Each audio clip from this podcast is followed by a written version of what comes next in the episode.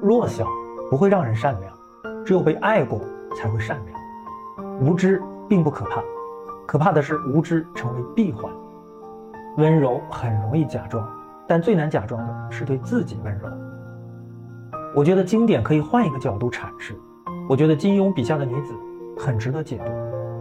一个人的成长，无非是学习面对三样东西：面对诱惑，面对委屈，面对执念。他们是人生的刀锋。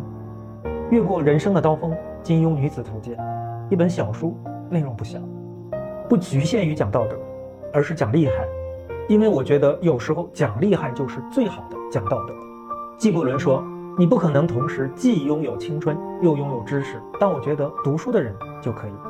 我是金庸迷六神磊磊，一本新书，让我们一起越过人生的刀锋。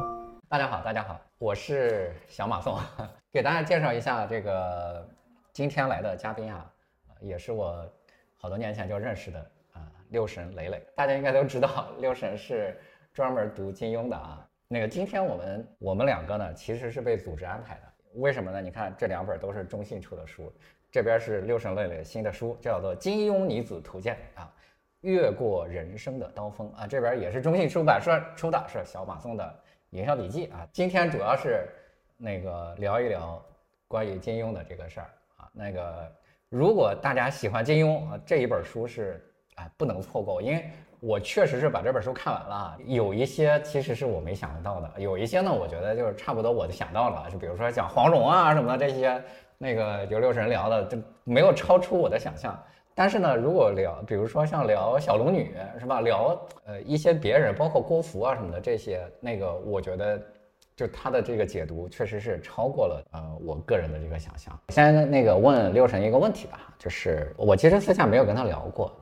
那个当年为什么你会选读金庸这个事儿？你是就是经过了这个设计啊？就比如说你认为金庸这个受众最广，然后呢你就要去读金庸，还是说就纯粹是因为喜欢，还是因为他能赚钱，是吧？呃，对，说实话啊，嗯，就是因为喜欢，嗯，你你就怎么想都想不到金庸会变成一个赛道，嗯，这个绝对想不到，就是因为喜欢。我自己觉得营销是你强啊，我我也不专业，但是我觉得。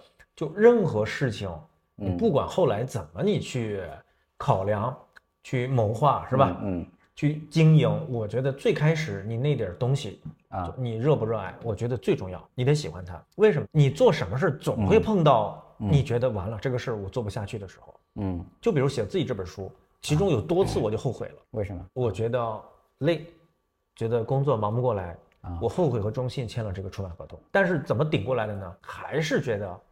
哎，这个人物好玩，我想我就想把它写出来，就这么过来了。就是你总会有一个最难关的时候。这本书并不是喜欢你在你公号里面写过之后整理的，而是你又重新写的，是吗？嗯，对，不是，里面有很多的呃文章篇幅是重新写的啊。啊，你比如打开来第一篇就是重新写的，叫“小心让你特别舒适的人”，公号里没有啊，就重新写。哎，你说的是谁？穆念，说的是穆念慈，还是叫南兰。啊，男篮啊，是《飞狐外传》里面一个人物，《飞狐外传》，《飞狐外传》，《飞狐外传》，他就中了杀猪盘了嘛？对，我知道啊。雪山夫妇也有，就是苗人凤的妻子嘛。对，苗人凤的妻子啊啊，后来跟人跑了嘛，是吧？对啊，觉得就就结果中了杀猪盘嘛啊，就是对方那个男的让他觉得特别舒适，哎呀，百分之百的好，那你小心是吧？嗯，有问题，就没有人百分之百会对你好，所以叫小心让你特别舒适的人。对，所以说纯粹的就是因为你喜欢。我看这本书哈，就是。它上面封面写了一句话，说叫做“人生的成长无非就是学会面对三样东西，哪三样东西呢？叫做面对诱惑、面对委屈、面对执念。第一个，我想知道说你怎么总结出来这件事儿的？是因为你也经历过这三个东西吗？其实佛经里面就讲这个，嗯，那讲人有贪嗔痴啊，对吧？贪就是诱惑，因为诱惑所以我贪；有委屈所以我就嗔嘛，嗯，有执念那我就吃，就是这么来的。贪嗔痴。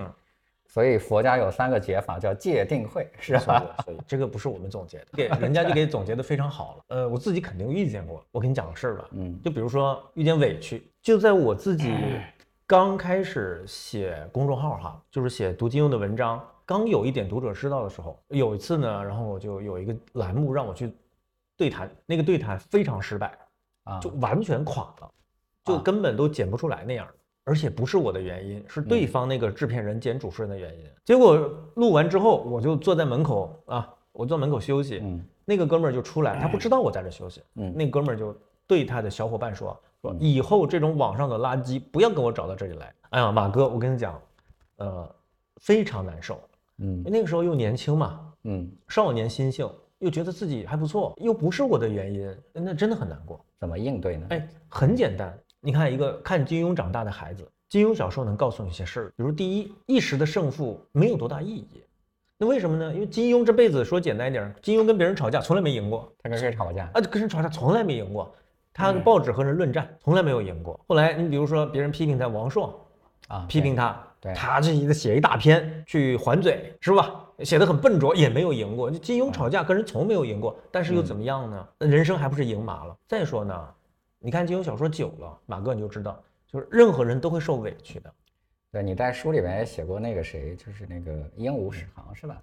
是是鹦鹉史航，那个提到过，说他为什么看他看金庸小说，他原来自己也会面对很多的这个委屈啊什么的这些东西对啊。对，就是这样，就人都会受委屈的。那个，嗯，乔峰也会受委屈嘛，那嗯不可避免的，想想就好了。那现在你看这个事儿就没有什么了。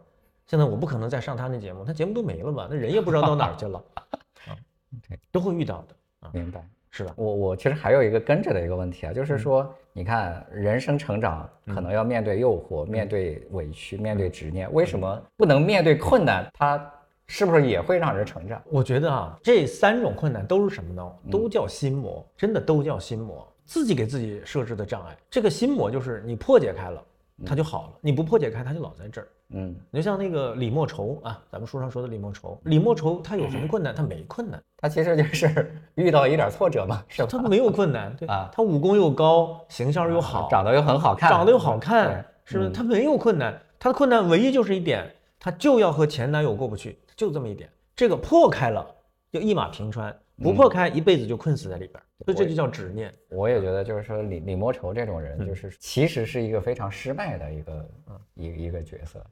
对他其实就是一点点的挫折，他没办法面对。对对，得有一个心魔。对对，他本来可以活得很好的，是吧？就是的，啊，他可以活成像黄蓉一样，是吧？呃，就是的，他很优秀啊，是吧？对对对，我在呃书里面有一篇文章写李莫愁，嗯叫如何面对人生中的不公平。如果你感觉到你人生一路遇到的东西都特别公平，那说明你是幸运的，因为不公平是常态，对是吧？对，你谈恋爱，谈恋爱本来就没有公平可言。恋爱是什么呢？恋爱是一个关于勇气和运气的游戏。恋爱不是说，呃，我爱你，我付出的多，你就得爱我，对没有公平可言。对李莫愁想到恋爱里去找公平，然后别人不喜欢他更不可能那就别人不喜欢他，他就跟你呃作对一辈子，啊。呃明显这是不行的，就有不能在这件事找公平。商业经营至少还有一点理性算计，是吧？对这个这个谈恋爱完全没有理性，对吧对 对，商业经营总有个投入、预判，啊是吧？手段、途径，对爱情它无关公平的游戏，嗯你在一个无关公平的游戏里去索要公平，那李莫愁注定他人生那就失败了。所以，哎，其实呃，我知道那个嗯，小马宋老师嗯讲营销讲得特别好，可能大家会诧异说说这个金庸和营销不沾边儿啊，啊两码事儿啊，不沾边儿啊，大家可能不了解金庸是个什么样的人。呃，这个我知道这个故事啊对，他跟营销有关系。我一定要讲个他不知道的故事。好我编一个，我一定讲个他不知道故事。就金庸十五岁在中学的时候创业，编了一本教辅，叫哎《致投考初中者》，其实就类似于《投考初中营销手册》，放在今天就是。我去过，我去过金庸读的读中学的那个你是哪？衢州中学吗？衢州，衢州中学对对对？啊那是读高中嘛。他当时做给那个小升初的人，嗯然后那个书畅销书，用今天的话来讲，嗯卖到外省去了，多厉害！就金庸本身就是一个人性的大师，对吧？一个社会活动家，一个办报的人，所以他的书里有很多很多关于人性的、关于怎么营销的东西。就这这个话我嗯来讲吧，就是说，其实那个金庸为什么写小说，他的起因就是因为他办报纸，他起因是要营销他的报纸。他那个时候他办《明报》嘛，是吧？嗯对，办《明报》那个这个销量没那么好，然后他就开始写这个小说，写小说每天写一万字，嗯然后就刊登在这个《明报》上。那个结果呢，其实大家是为了看他的小说而买的《明报》，买买报纸，对，买报纸。啊我记得当年说，那个新加坡的很多这个华人就是要就等着那个从香港来的那个轮船寄过来，那个去读那个读《明报》，就这确实，这其实，呃，金庸的小说本身就是一个营销手段。金庸给你讲个最简单的为人处事的道理哈。金庸小说里有多少这种道理？很简单，康亲王要送一个礼送给韦小宝，送什么？大家可以想一想，嗯，大家可能也有经营企业的是吧？嗯，大家经常遇见送礼这种事儿，送什么？康亲王一个亲王要给韦小宝这么一个皇帝身边的红人送礼，送什么？小马哥记得吗？这我真不记得，想想不起来了是吧？想不起来，目的达到了，目的达到了。这碾压我了。康亲王先想的是送宝刀宝剑，他想小男孩肯定喜欢宝刀宝剑吧？嗯，但康亲王转念一想，不行，为什么？有风险，因为韦小宝每天在宫里边转，宝刀宝剑有嫌疑，万一弄出事儿来，万一被皇帝察觉，各种风险，我脱不了干系。所以你看，金庸就讲了个道理：你送人东西，你别只想着人家喜欢，你想想他领导喜不喜欢啊？你给你你送东西给小马送孩子，你给小马送孩子送个游戏机，他孩子喜欢了，他妈喜不喜欢？让他妈觉得影响学习，所以后来康亲王送了个什么呢？送了一匹马。我告诉你，马好在哪儿？第一，韦小宝高兴啊啊，男生喜欢骑个马，喜欢高兴。第二，政治完全正确，嗯，我大清马上得天下。我作为亲王，勉励我们的是吧？年轻人熟悉骑射，是不是政治完全正确？明白。对吧？第三，送马有长期的情感联系。我们下一次见面，我见着小宝，我还能说小宝呀，明白。对吧？那个马养的怎么样啊？骑的好不好啊？你看情感联系建立起来了。所以金庸的书里有学问哈。对，所以我们嗯在这个营销上叫做什么？叫留下信物。对对哎，你这个提炼的啊，提炼的对对吧？哎，我这儿有有有朋友说送了一匹马，啊，那个说到这个马的事嗯儿，就是我们说这个《鹿鼎记》里边，呃，我我记得那个就是他们不是那个嗯。往外跑嘛，当时是有一个养马的一个人，就是他养的那个山西的叫什么什么矮矮脚马，叫什么那个东西。鞭马，啊，王进宝，颠马，啊对。编码，对，啊但是我我是记得不清楚啊，就是对我我说我就是围棋业余一段啊，差不多就是读金庸的这个这个水平啊，虽然我也读了好几遍了。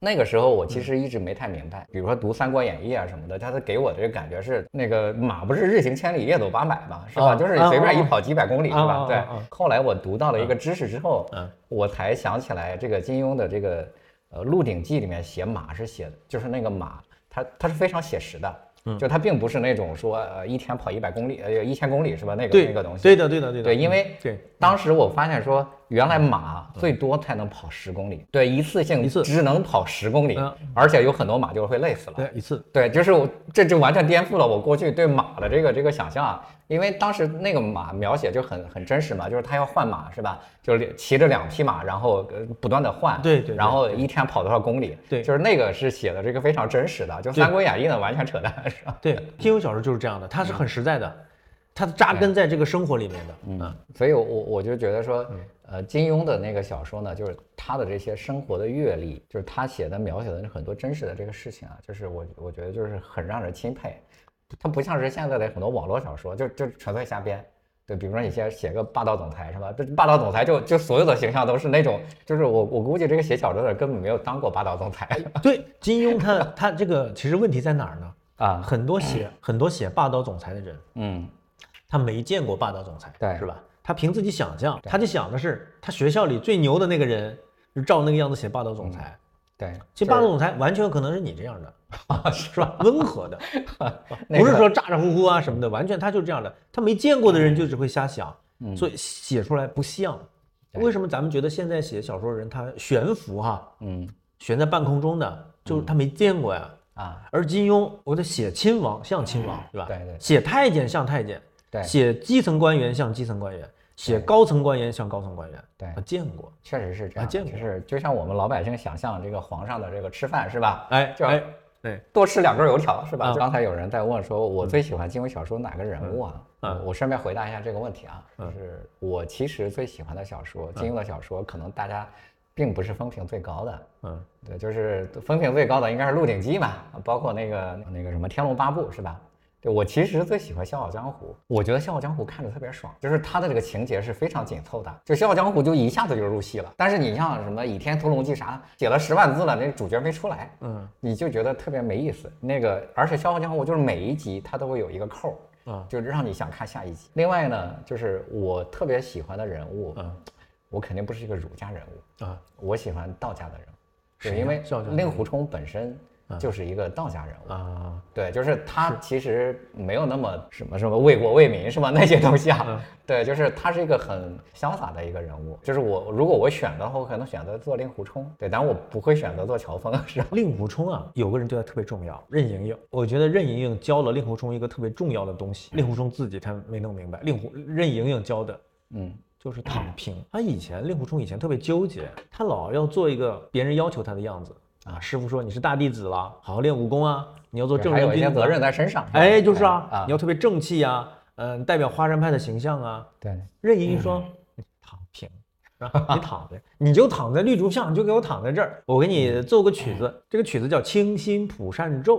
哎，你想想，为什么叫什么叫清心普善咒？嗯，就躺平嘛，是吧？清心嘛。哎，令狐冲这个时候，我觉得他才真的彻底的，嗯，就是像你讲的道家的人物，是吧？对。啊，有了一种那种哎呀无所谓了，爱谁谁了的那种感觉。因为嗯金庸的小说里边，就是儒家人物啊，嗯就结局都不太好。陈近南对对啊，对，你说陈近南，陈近南、然后包括就是你就是这些大侠啊，郭靖上郭哎靖，郭靖，嗯然后那个那个乔峰是吧？嗯，这都结局都不是都不是很好，对反倒是道家人物结局都还不错，是吧？你看杨过，对对吧？就是最后还是这个这个非常逍遥，是吧？对对，金庸还是觉得啊，怎么说呢？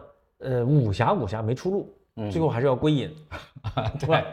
所以还是要归隐，归隐江湖才是最后的出路。对，因为佛家你没法说，是吧？佛家本身就出家了，是吧？你你也没法讲他，是吧？还是要归隐对，嗯问了几个哈，这个地方想象霸道总裁说皇帝爷爷要出宫是吧？忙坏东西两后宫，东宫娘娘烙大饼，西宫娘娘拔大葱。就今天下午啊，有个朋友跟我聊，嗯他说他们当地的曲艺说关羽挂印封金，啊就曹操对关羽特别好，啊呃，关羽还是要走去找大哥啊，呃，一定要跳槽。曹操就拉住关羽，关公，关公是吧？啊我我俺对你这么好是吧？俺给你包马齿苋的包子，马齿苋的包子我都包给你吃，最好的拿给你吃，你还要去找你大哥。老乡的想象力啊，嗯。就他能想到最好的就是马齿苋的包子，就是就是你讲的，你没见过霸道总裁，你写出来就不像。我这我八卦一下，这这属于这个纯粹是男人的八卦。我觉得，嗯。我觉得这个金庸的小说里面其实写的很多女人吧，嗯，就是金庸的想象，就是当我们替男人去想象了一个完美的这个女性的人设，如果让你来选，就是随便挑啊，而且他也会喜欢你，就是金庸小说里边这里边的这些女性，你会选谁当老婆？我们有资格说这种话吗？能选吗，小马哥？可以可以选选是吧？可以大家准吗？对我们就是假设，李莫愁吧，为什么选李莫愁？这个有点出乎我的那我得。让他别那么瞎闹了啊！别瞎闹了啊！但你这个是有点渡人啊，就是说，并不是你这个我不入地狱谁入地狱是吧？别瞎闹了，真的，呃就老想着和前男友一家搞破坏，不要闹了。如果是我的话，我真的你猜对了，我觉得嗯我我我估计大部分人会选黄蓉。能里能外，就是首先呢，我是不喜欢，嗯你看啊什么王语嫣，什么小龙女，我肯定不喜欢。我觉得首先就是这几个仙女，她其实是嗯除了好看之外，没有别的任何的优点路过都怕碰到她，怕打碎了。啊。对，嗯就是她真的没有优点。然后小龙女也差不多，嗯对对，但是你不能怪她，因为小龙女从小就是没受过教育嘛，是吧？她嗯在她的这个古墓长，她她连跟人交际她都不会。就像《红楼梦》里边，红楼梦》里边来旺儿还是谁说的？说这个林姑娘和薛姑娘，我们讲话都不敢大声，是吧啊？怕气暖了吹化了薛姑娘，对对对是吧？气大了吹倒了林姑娘啊，当然是这纯粹 YY 啊！我觉得我是绝对配不上黄蓉的啊！这个这个这这纯粹是 YY，嗯就是说你你看啊，这黄蓉首先出身特别牛逼吧，是吧？就是那人家老老爸是吧？这个肯定是武林的扛把子是吧？就是名门之后。嗯那第二自己很聪明是吧？对，就是第三个能扛事儿，嗯啥事儿都能帮你办了。你说如果让郭靖嗯独自面对那所有的事情的话，嗯郭靖几乎就一件事儿都办不成。对，但是黄蓉能够把所有的事情都帮你办完，就是能里能外，什么带孩子也带得很好，是吧？就是她是一个完美的一个，不是，那那那你干啥？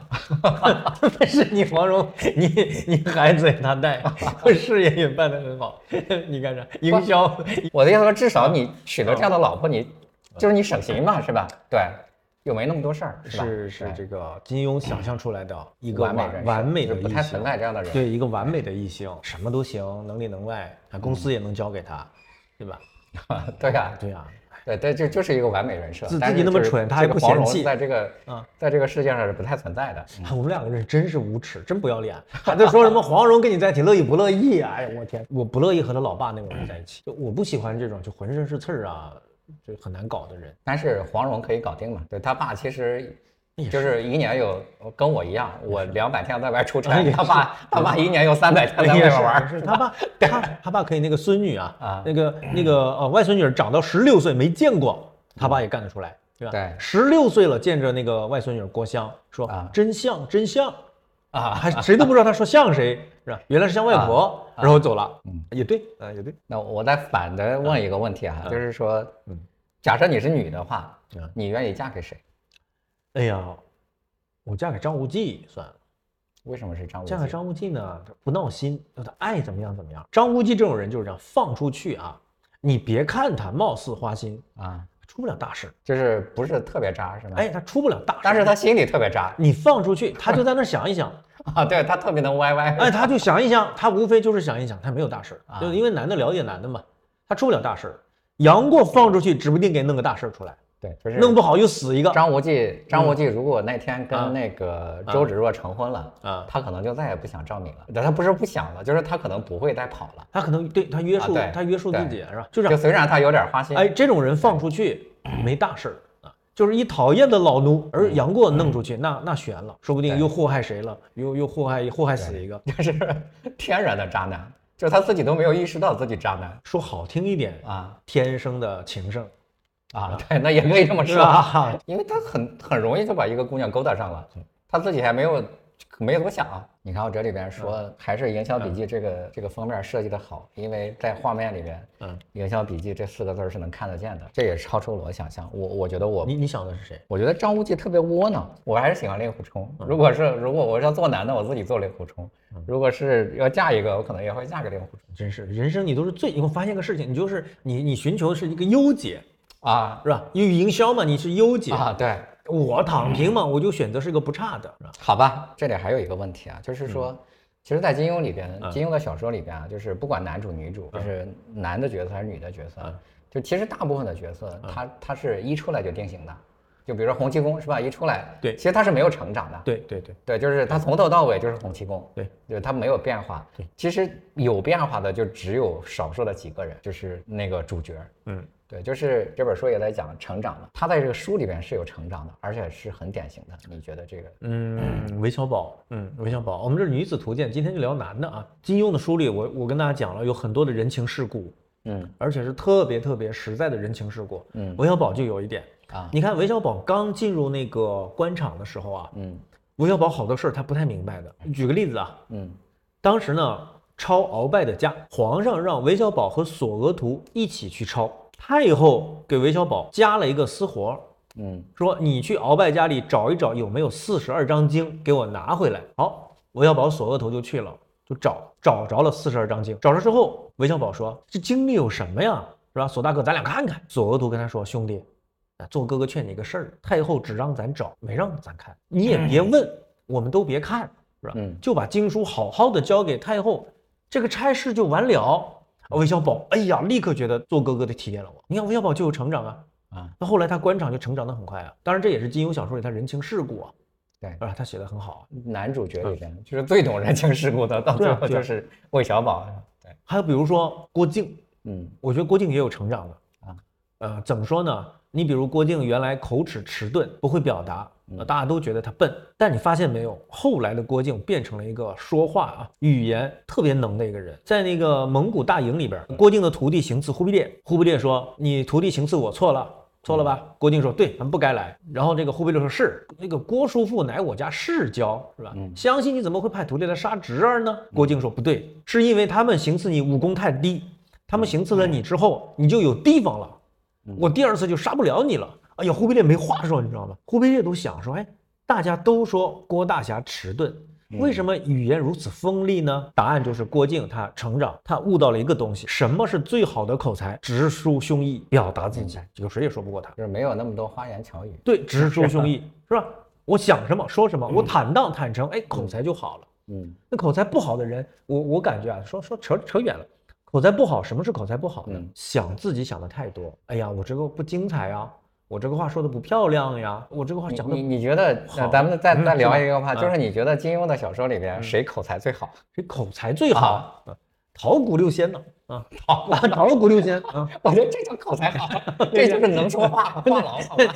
你觉得谁口才好？我这一下子还想不起来。其实乔峰的口才也很好，嗯，而且他讲的就都是一些叫做正理，就是嗯他不像是什么包不同什么那种人，是吧？他对其实给你讲那个对对对，就是插科。打诨的那种东西。嗯而且乔峰他不强行的上价值，他讲的都是特别正的话。对，而且就是嗯他自己想怎么想的，他都怎么是是的，是的是，的。哎，你就提醒我了，你你这个是提醒我了。啊你像那个少林，少林派斥责乔峰啊呃，你是番邦狗贼什么的，嗯是吧？用邪门武功，乔峰说我用的是太祖长拳。啊！哎，你看这个话说你无可辩驳。也就是我我觉得乔峰也是，如果说男的这个完美人设吧，其实应该就是乔峰。嗯，完美人设的这个女的就是黄蓉，是吧？武功又好，是吧？这个这个又很正直，然后这个这个反正就是所有的地方，对你看，包括他处理帮中事务，是吧？就是这种人情世故又特别的这个精熟，是吧？对，而且他还能够做得很好，用情又深。对，你你觉得你像谁？小马宋老师，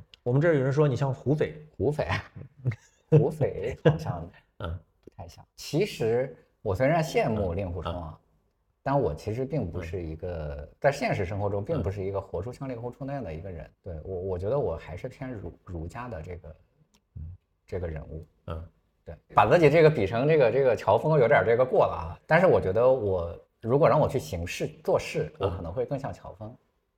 有人说你像何三七，你知你知知道何三七吗？没想不起来是吧？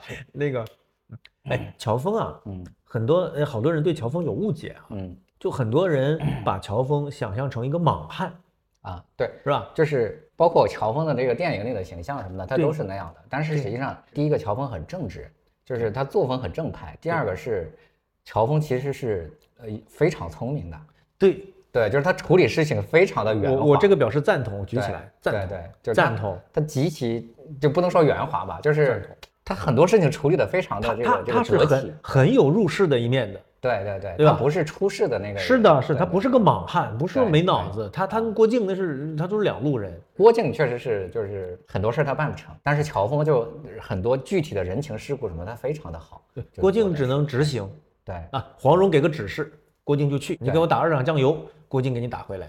对对，但是但是乔峰他是能决策的，而且他能给我想出办法来。郭靖基本上是想不出办法，对对，但我只能只能拼命。对 而且呢，我就是我觉得就是这很多电视和这个电影里边，他对这个人物的这个刻画和金庸原来写的那个其实是完全不一样的。就简单化比。如说丁春秋，就所有的影视形象都把丁春秋弄个什么叫做丁老怪了，嗯是吧？对对就非常的丑，是吧？对对但他其实这个丁春秋是很帅的一个人呢，是吧？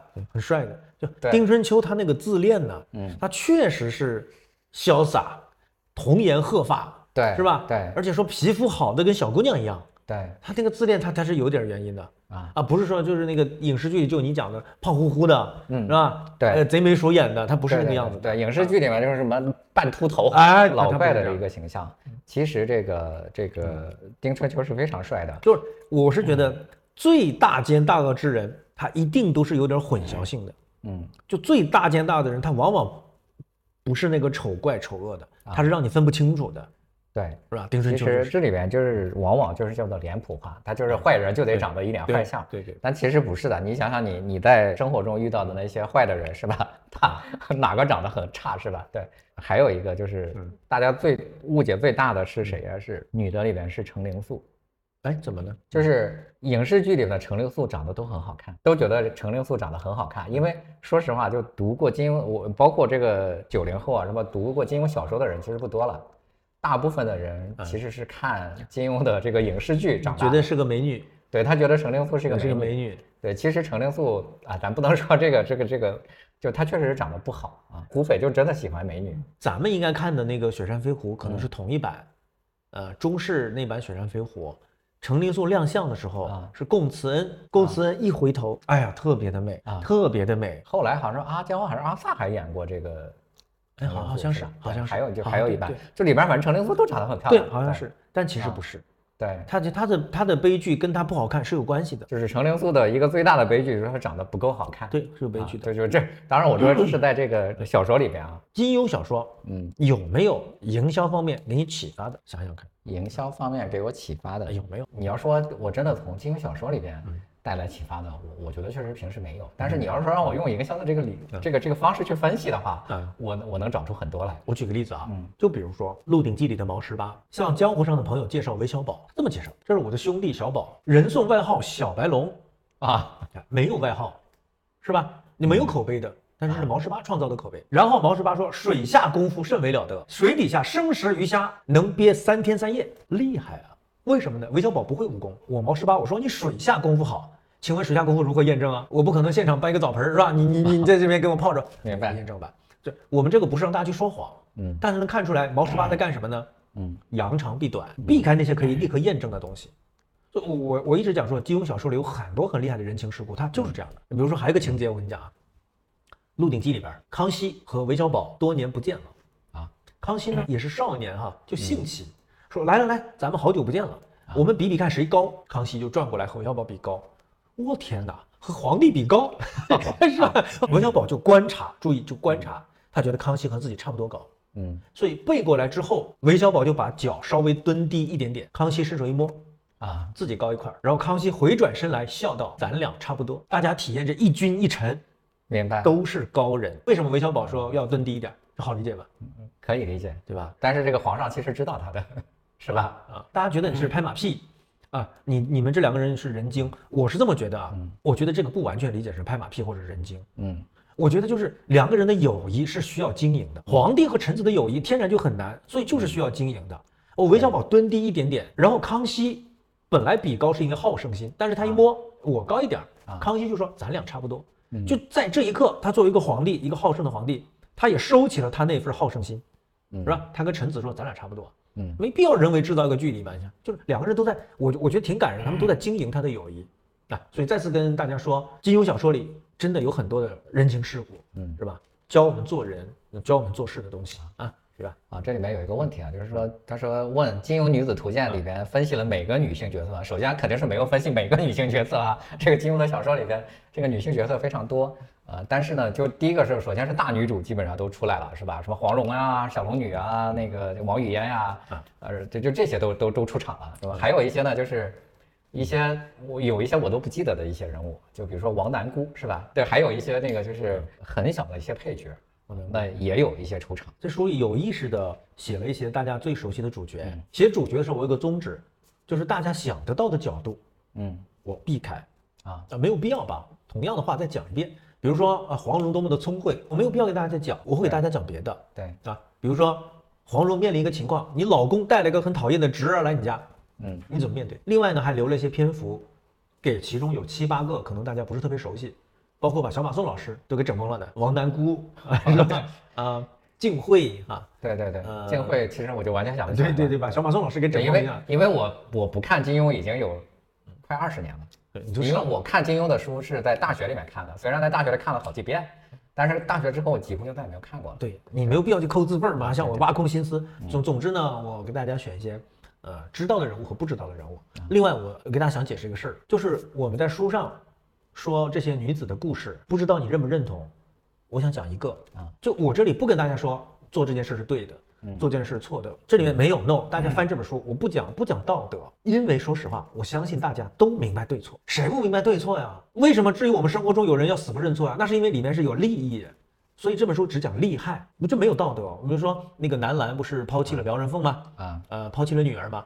我这书里没有道德批判，没有说男篮你怎么这么选择啊，是吧？你这么是不对的，没有。我只跟你讲说，你这样利还是害？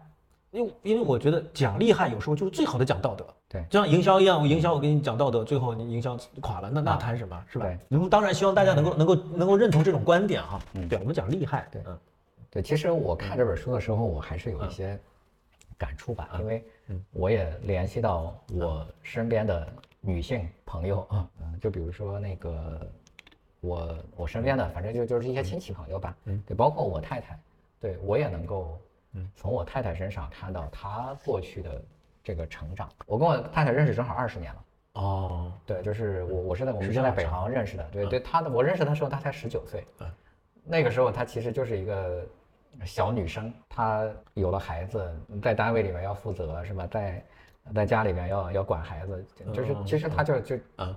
我经历过，就是有点像黄蓉的那个感觉。黄蓉也是嘛，你早期很多不是有很多人会说呃他喜欢早期的黄蓉嘛，就后来黄蓉这个成年之后，大家都不喜欢她了嘛。但是我自己特别能够感受到说，像我太太这样的这个人，因为她过去她也是有任性啊，包括一些那些小女生都有的一些一些呃一些缺点，但是你到了她成了呃成了母亲是吧？她要处理，你看呃这个家里四个老人，呃有孩子要上学，然后各种。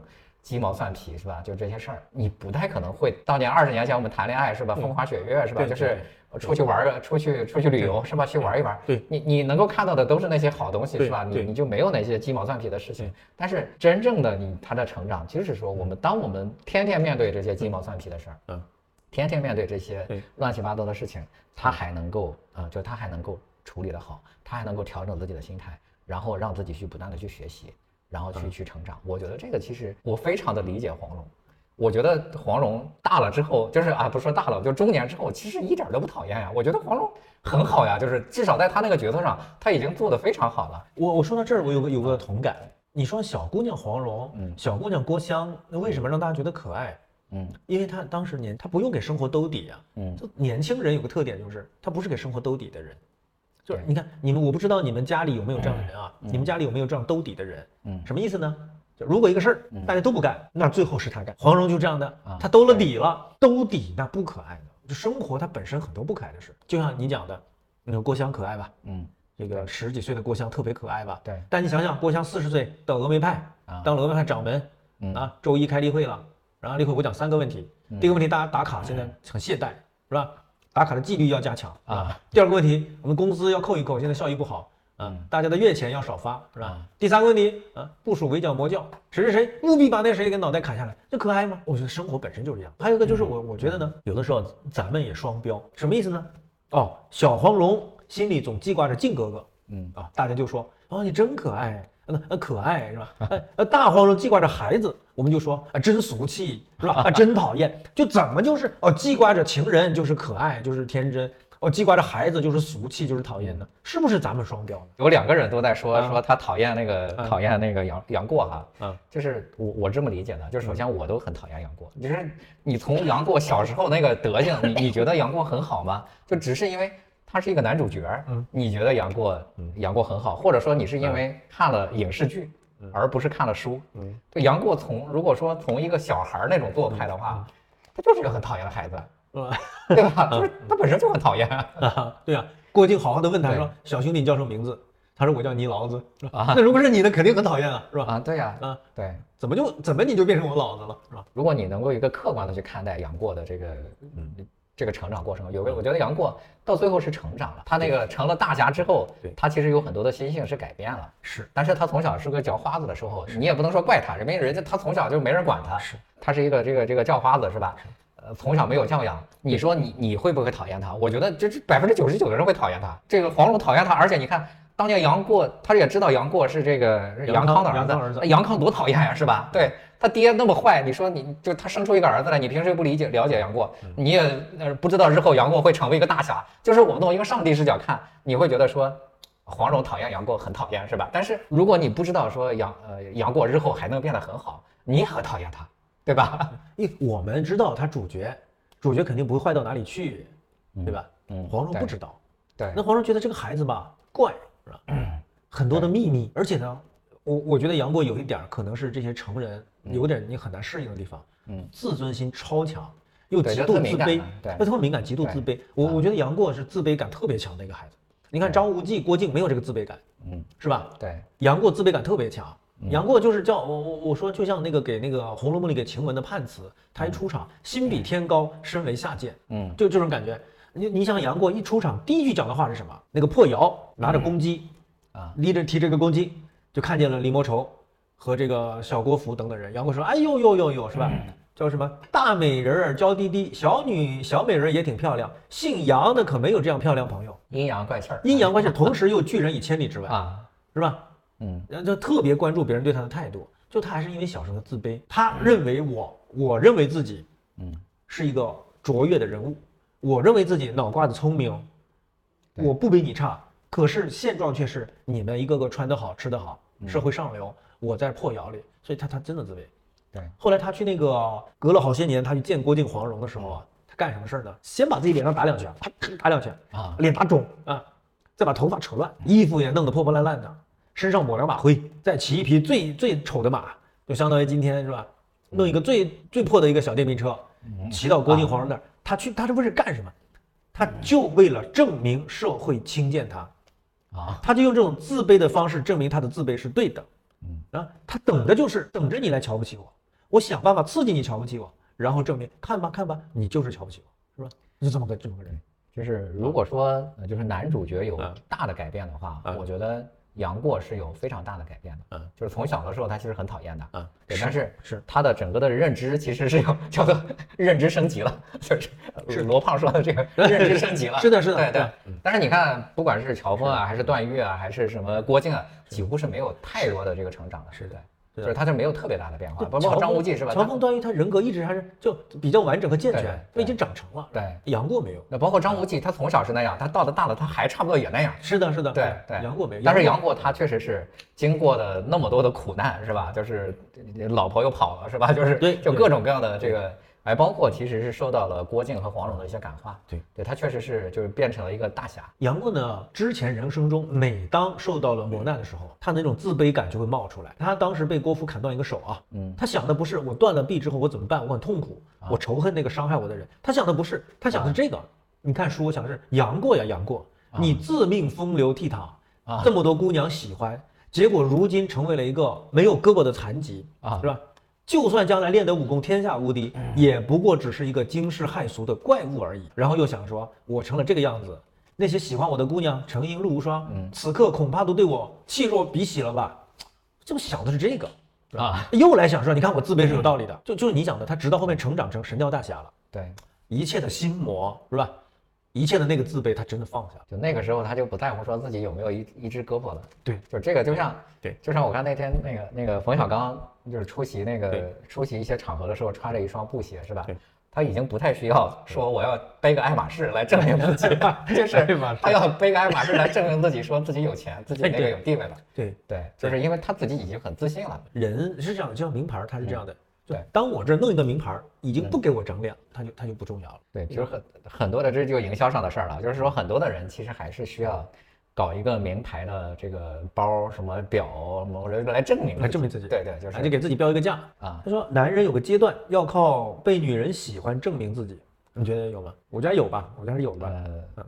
我觉得大部分的男人会会有这个自豪感的。我觉得还是有的，对吧？情场当成这个竞赛嘛，要靠靠靠异性来证明自己，我觉得有的。我并不是说我讨厌杨过，我是觉得说，呃，杨过的这个出身嗯，决定了他确实是有可能长成那样。你也不能说这个这个这个不理解他，对吧嗯？对，但是他长成那样，你嗯你确实是很讨厌。对，底下也有人说签无所谓嘛，他说你签名版，我还嫌签名版你作者把这个书涂花了呢，是吧？最重要的还是内容啊。就是签名版的，啊就是我我们把那个我们把这个产品啊嗯，就分成三种价值。嗯，第一种价值叫做功能性价值，这个杯子你得装出水来，是吧水？能喝，对，就是你得你得能够装上水。水能喝。那那个那个书呢，那它核心其实是它的内容，这是它的功能，就是供你阅读嘛，对吧？但是签上一个名儿，并不能让这本书变得更好看，对吧？但是呢，那那就叫做第二种价值，呃叫做体验性价值。体验性价值是什么？就一种是心理体验，一种是这个这个生理体验。这体验价值说，哇，这个是小马送签的名儿，嗯嗯，我觉得感心理感受更好，但是它并不能让你说读了完这本书书之后收获更高，是吧？对，这个叫做体验性价值。那第三种价值是什么呢？第三种价值叫做象征性价值。就举个例子啊，就比如说今天我给你这本书上，比如说你叫小马宋，我专门给你写了你的名字嗯，然后呢还给你写了一句祝福，就你就会觉得，你看小马宋给我写的这个东西，我跟小马宋关系好，啊，我跟我跟小马东是朋友，哎对，就是我给六神写的是吧？那他就有可能会专门给我写了一句话，那他就会有一个炫耀性在里边。哎，对我听说现在有的港台明星啊，包括一些退役的球员，呃，欧美的退役的球员啊都接这种小活儿啊祝生日快乐，吉祥，恭喜我们。就我们有个客户就这么干过，啊，对是吗？就是他是找那个原来的的一些过气、稍微过气点的这个明星，嗯。呃，就是他是做那个生日蛋糕的嘛，就是叫熊猫不走，他就是你可以提前一个月预定。嗯。我就找一个港台明星给你祝你生日快乐，他是这么录，就是祝你生日快乐，嗯。然后呢再拿着这个名字，比如说三千个名字，每个名字再念一遍，让他给你剪辑一下。哦，就是这个，说那明星啊，就接这种小活儿，一天他可以弄上百个，对。他一个哪怕就几千块钱，他能挣不少钱。对，那他出场费可能也就是十万八万的，是吧啊？你说你一一场让他念三千个名字，是啊吧啊？那平均一个名儿其实没多少钱。说好像就是很多这个明星是接这种活儿。对那个球星，我今天听说的，像什么特里呀，啊，就退下来了的，都接这种活儿啊啊，生日快乐呀，那包括非洲兄弟不也是会吗？对对，就是给你录那个，对，录你那个那个东西，就刚啊，就刚才我没说完啊，就是说那个象征性价值是啥呢？就是因为用这个签名就不太合适啊，就是其实很简单，就是爱马仕，爱马仕的就是一个象征价值，就是告诉你你是什么品位，你是什么圈层，你是什么身价，就它其实是体现了这样的一个我跟你讲个事儿，嗯，现在有个概念，就现在啊嗯同事里面有一种叫富二代同事，我不知道大家有没有，就你们同事里面有那种一两个小姑娘、小小子，特别有钱的。啊我们小伙伴里面，我这人不多啊我这就四五个人。我们有个小姑娘，爱马仕同一款，每天拿着不同颜色来上班。啊，我经常看着她，我就想，就你到我这上班图什么？就一个包那姑娘一年挣不了一个包图什么你你来我这图什么？她拿着不同款的来，然后她会说，哎呀，我我更多的包都没带过来。她不在重庆嘛，她在外地，她都没带过来。我经常看着她想，这姑娘来我这图什么？啊，图开心嘛，是吧？这里不停的有人说啊，有一个朋友说，他说想讲讲夷陵，你对夷陵什么感觉？夷陵，我就我我唯一的感觉就是，我觉得夷陵是一个嗯很善良的一个姑娘。嗯还有一个呢，就是，但是因为她没办法，她出家了。《笑傲江湖》的这个设定应该差不多在那明代吧，是吧？嗯嗯对那样的一个社会里面，你说要要是说说我就喜欢叶令狐冲，是吧我要这个还俗去嫁他，我觉得几乎是不可能的。嗯，对，其实是因为他的这个这个身份导致的这样的一个，就我还挺喜欢夷陵的。你看他那种爱啊，对令狐冲的爱是吧？他只有一个渴求，能够被人知道，啊，能够有人分享。我觉得他是真的唯一的渴求。他写了太多的痴情女子，啊我觉得这些嗯这么好的姑娘，她都都写的那么苦，我非常不喜欢这一点。而且我觉得令狐冲有这么一点，我觉得令狐冲让我觉得这个滋味有点怪怪的哈。令狐冲知道夷陵对他的感情，而且令狐冲知道这是爱情，知道这是刻骨铭心的爱情，但是令狐冲总是在回避是爱这个话题。令狐冲，你看想到夷陵的时候，令狐冲总是怎么去认定的？夷陵小师妹待我如此恩情深厚，他总是这样去这么去理解，真不知何以报答。你看令狐冲明明知道这是爱，让令狐冲在定义的时候故意把它定义成恩情、眷顾，是吧？友谊，是吧？呃？这个爱不需要你接受，但我觉得我的观点是这样的，我觉得需要你给它正确的定义。但是我能理解啊，为啥呢？就是说，如果从我们现代人的角度来说，嗯，你就没有什么那么所谓的这个各种身份嘛，的各种观念嘛，啊？对。身份嘛。但是如果你要放到那个社会里边去，嗯我你你就是你说师生恋都已经不就就已经闹得满城风雨了，是吧？嗯对，那你要说在一个尼姑在对他有什么，我觉得就确实是会，他可能也会要考虑到这个社会的是当时的这个叫做公序良俗吧。而且，呃，对，而且我还想到他那个不戒大师，你看那个不戒大师他父亲是吧？啊，他父亲对女儿是特别爱的啊，对，特别爱的。但是他父亲处于一种那种状态，嗯我就体验他父亲就是对女儿一腔的疼爱，嗯不知道怎么能帮到女儿，然后做了很多似乎很荒诞的事，说我女儿喜欢你，你跟我走，是吧？他们夫妻两个又把这个令狐冲抓去，强迫他们又在一起，就你能感觉到这个父亲抓耳挠腮啊，手足无措啊。看着女儿陷入这种痴情痛苦之中，围着女儿转圈，不知道该如何能尽到一点点力能帮助她，是吧？我想成全她，我却又只能想出最笨拙的方式，嗯我没法开导她，又没法让她解脱，又没法让她走出来，嗯，是吧？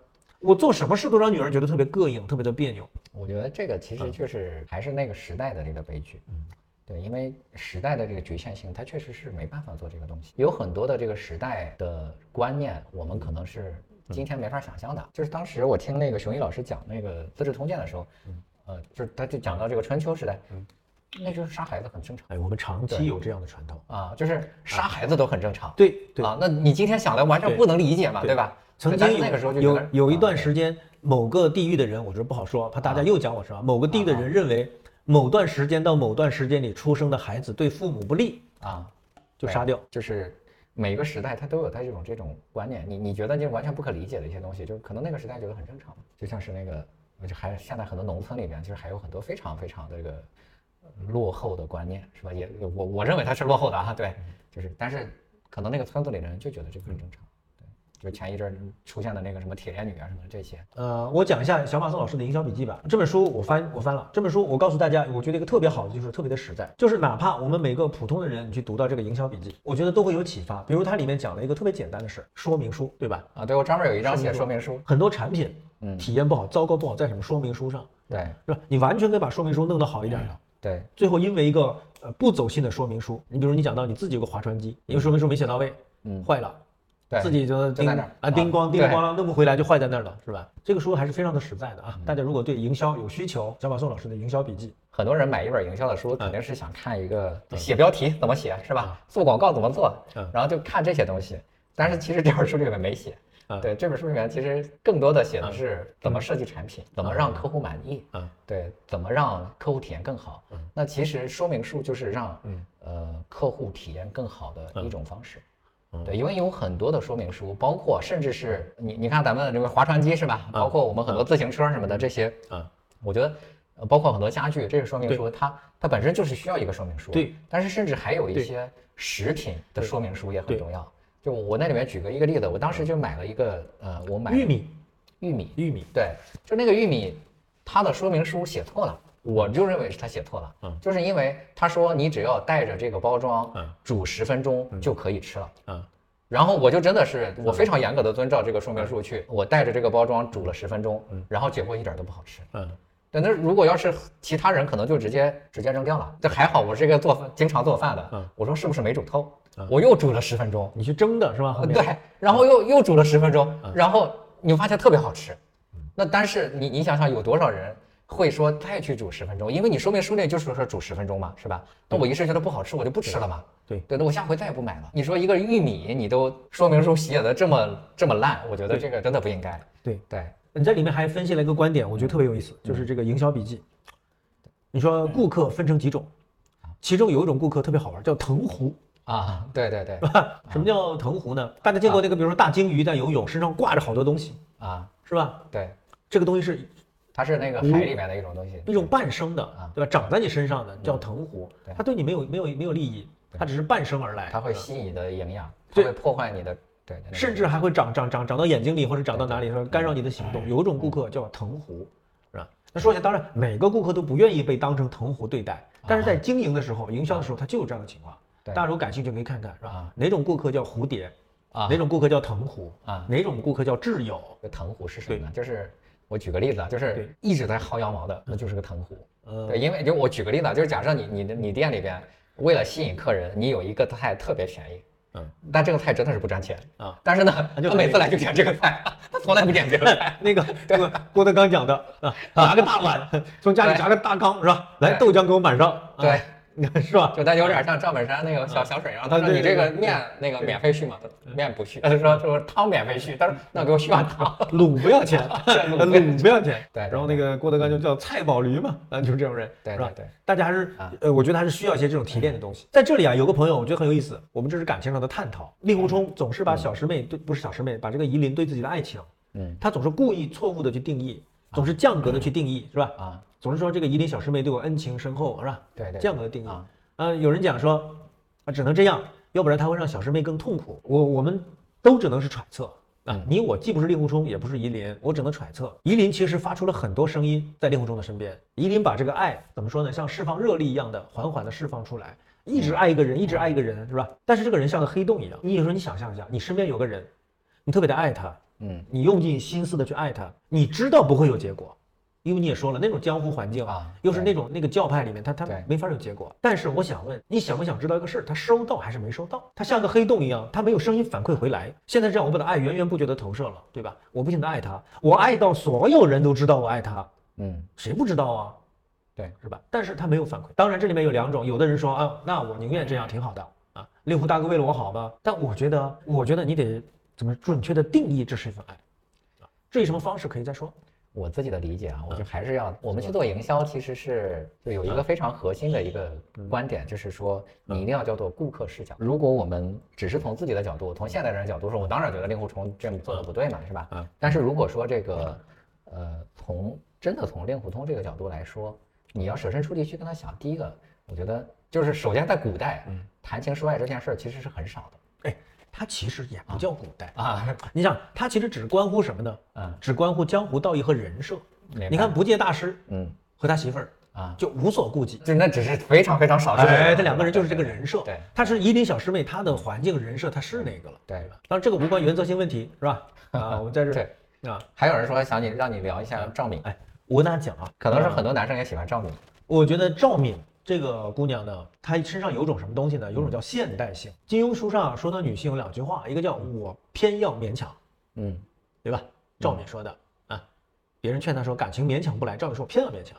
啊，还有一句话叫我偏不喜欢啊，谁说的呢？这个李文秀也是金庸笔下一个小姑娘说的，我偏不喜欢。白马啸西风是吗？对，就偏不喜欢。嗯我觉得这两句话放在一起看特别有意思，嗯我觉得特别有现代性。它都体现出来什么呢？就这两个人，嗯他们本身就是特别完善的人。他们讲这两句话的时候，你就发现叫什么呢？他们的爱情，嗯得也好，失也好，成也罢，是吧？失也罢，嗯无关乎尊严，无关乎人格，嗯对吧？我偏要勉强，我不觉得没有丢人。我勉强你不同意，我丢人吗？没有，因为我本身就是完善的人，是不是？对吧是？不是因为他是少数民族？哎，就文文秀不是啊，啊对吧？你文秀不是，就赵敏是吧？我讲过赵敏特别有意思的点在什么地方呢？你想有这么一个情节啊嗯，赵敏被冤枉了，被冤枉之后呢，赵敏就很生气嘛，就和张无忌说：“咱俩都别走了，咱俩在这等结果啊，看看谁谁是谁非。”嗯然后就吃饭。嗯张无忌嘛就堵着气，也下不来台阶嘛，拿着两个大鼎，嗯跑到旁边去啃啊。赵敏，我点一桌子菜，我得好好吃饭。赵敏点一桌菜，一个人大吃，嗯但是吃着吃着，赵敏的眼泪突然就落下来，落到这个饭碗里头，噗嗖嗖的落到碗里，啊然后他继续吃完嗯，连着眼泪带着饭一起吃完。吃完之后，呃一抹眼泪，嗯感觉又变得轻松了。我觉得可能赵敏的瞬间他调试完了一个东西，你委屈我，凭什么影响我的心情？你委屈我，为什么要影响我对自己的评价？你委屈我，是不是这么天大的事儿？你委屈我就足以让我不能好好吃顿饭吗？你看眼泪一抹，没事儿了。这赵敏，我觉得这姑娘很有意思，她不是说把自己大坨情绪咣叽放在别人的身上，对吧？我突然想到，这特别像我太太，哎，是吧？你太太肯定在线上，你这个太太啊，啊，我太太就这样。你是怎么委屈人家的，让人家吃了饭，然后你眼泪噗噗噗掉的碗里？他他啊我我就说他的这个啊思考路径就特别像这样，就是我凭什么要那个我凭什么要要委屈我自己？对，就是他他经常会就就就是这样，对，就有很多人会照顾别人的这个对很多的感受啊什么的，就他不是。对对，包括他和我，但他没有矛盾啊，啊就是说，啊其实刚开始啊，你你想啊，就是这这个最难处理的就是婆媳关系嘛，对吧啊？对，其实，在前几年，婆媳关系真的还不好。啊，对，但是呢，我觉得我太太就是第一个，她是进化的，嗯，呃，第二个呢，就是她是用自己的这个这一套呃思考的逻辑，她会跟我去跟我父母去沟通。我觉得最大的问就是有很多婆媳矛盾的，最大的问题是啥呢？是两个人是不沟通的，就是我觉得你不行，就他觉得他不行，但是呢两个人又不沟通，嗯，对，那就有有问题，对，你会不会越沟通越坏呢？有这种事儿呢？呃，那就越沟通越坏啊对，那嗯。就看是不是两个人就真的是嗯，呃，对这个事情的认知，啊对对，他有没有一个正确的认知嘛？对，我们的文化里面呢，嗯我觉得是有个这么个小问题，凡事啊往上线说，啊我觉得很坏。就凡事总喜欢把它抬得捧得特别高，啊往上线说，是吧？嗯话说到顶，实际中做不到。嗯就有时候我们文化不太面对现实，总把这个事儿说特好。对什么意思呢？举个例子，婆媳关系，啊，我们管婆婆叫妈，对，对吧？嗯管婆婆叫妈，嗯我们独特的文化，那很多别的国家它不这么叫吧，嗯是吧？就叫名字吧。嗯，对我们为什么要叫妈呢？因为我们要显得就是一家人，啊，对吧？对是你的妈，那就是他的妈。但是这是什么？嗯我们说那个，这是最那个的状态，最亲密无间的状态，对不对？对事实上，她是你的妈吗？不是我的妈，对是吧？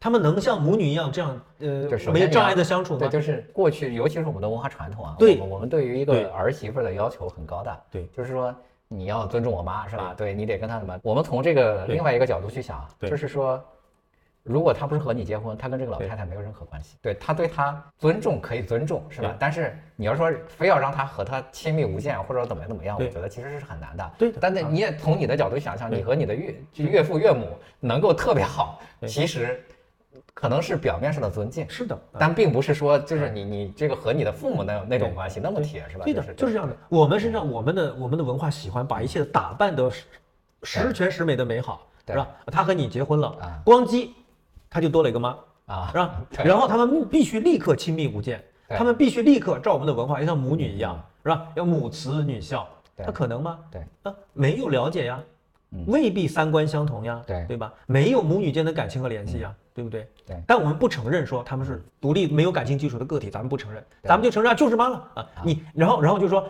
他必须像对女儿一样对你，你必须像对亲生母亲一样对他，不可能呀，不可能，对不可能呀。同样的话，母女能讲，婆媳能讲吗？对，是吧？妈，我衣服你给我洗一洗，呃母女能讲是吧？婆媳能讲吗？不能讲。但是咱们的文化，它我们不愿面对这个现实。其实我觉得很多事儿啊，先从，嗯先从底下说起，嗯。一点点增进感情，嗯。别弄个最高的标准，从最顶层去要求对方。啊。经常说我们两个在一起，我们就是一家人了，你不是一家人了，是不是？是吧？首先我们不愿意面对这个现实。啊，对我们不是一家人啊。对。啊，我们有个老话其实说的很好，丑话说在前头，但是我们大部分人不这哎，样，大部分人不这样。就像我们做，呃，我们做咨询啊。就是大部分的人，嗯。他其实是会给一个非常高的预期，就是比如说，嗯。呃，客户来先给你介绍说，你看我们做的元气森林，啊，然后哦。从九亿第二年就变成二十七亿，他说真的是你的功劳吗？对，就是你会给一个客户非常高的预期，说 哇，他这个元气森林找了你们，呃，从九亿变成二十七了，你们还很棒的，对，他是。他他他怎么可能呢？是吧？对，就是你你给他做了一个咨询，然后他这其实是元气森林自己做的好，那你得先告诉客户，对你得先告诉客户说，我们帮元气森林做了一些事情，但是呢，并不是说都是我们的功劳，主要还是元气森林做得好，对吧？这第二个你实在，但是别的别的他不对，第二个是说，呃，很多人就会说，你看我们帮这个干的，不，我们肯定能够帮你做好。嗯我们其实不是，我们首先丑话说在前头，就是我们这首先营销并不是一个科学，是吧？营销并不是说我们算个数学题，就嗯肯定是数学题是有标准答案的，对对对对营销有标准答案吗？就是你说咱这本书，今天我说就能卖一千本，说能卖吗嗯？说它不可能嘛，对吧？对你你想了各种招数。它可能也没卖到。我们很多的，就是我们在这个这个这个做销售或者做这个营销的时候，就是在说大话，嗯，说我们能够帮你怎么怎么样，就是就是我们不是，我们点首先石成金对是吧？我们首先一个点子是叫叫降低顾客的预期，一个点对，我们告诉我们告诉客户说，嗯。我们不一定能成功的嗯，但是呢，我们会尽力帮你。对，那这个才是一个真的，你说的是一个真话，嗯是吧？那前面我们写的叫做不欺骗客户，什么我们的价值观叫不欺负员工。不欺骗客户，不欺骗员，不对，欺负。所以我们往往是把一些太美好的一些都寄托，就是就就就当成真实的东西了。是的对对对，其实我就喜欢什么关系呢？你看陈近南和韦小宝嗯，两个人刚在一起的时候，两个人打明牌，对，是吧？师傅说，嗯小宝，我不喜欢你，其实啊，啊，我为什么收你做徒弟呢？因为你在那个重要的地方有一个重要的岗位，有助于反清复明大业啊所以我收你做徒弟。韦小宝说什么？韦小宝说：“行吧，啊，我当你徒弟，但是你不要过桥抽板哦，啊，你别今天用完了，我明天把我扔了，或者给我安个罪名把我弄死了，不许过桥抽板。大家先打明牌，摆在桌面上说明白了，俩人没有感情基础，啊，但是慢慢的，你看从底下往上走，处着处着，嗯，哎，双方感情基础来了。”对，啊，师傅觉得小宝这个孩子虽然看上去油嘴滑舌，其实呢，哎，其实还真重情重义哎重情重义是吧？小宝觉得这个师傅还真是我的楷模和偶像，嗯他身上有太多哎呀令我敬佩的特质，是吧？我一辈子做不到。俩人后来我跟你讲，真的情同父子啊。嗯，后来那个陈近南去世之后，那个黄土把陈近南埋掉的那一下，韦小宝要放声大哭。嗯，我觉得从底下做起特别好，从顶上做起虚伪。韦小宝和索额图俩人一见面就拜把子了。哎呀，兄弟俩我俩一见如故啊！哎呀，哎呀，这这这大哥大哥，然后就拜把子，那是真诚的嘛？就是你看我们公司是没有销售的，嗯，我们公司不喝酒，嗯，对，就是那那你说现在，嗯，现在什么做客户做业务不在他们就是喝酒嘛，是吧？那你说喝酒是真诚的嘛，是吧？这这这个，嗯，酒桌上的各种嗯 各种拍马是吧？啊，那咱是不是时间差不多了？扯了那么久，时间对对对对，咱们也快两个小时了，一个一小时四十分钟了。对，那嗯，那要不我们今天就先这样。好吧，那我们就到此为止了啊。好，那那我们今天就先这样，好吗？好，再见。拜拜。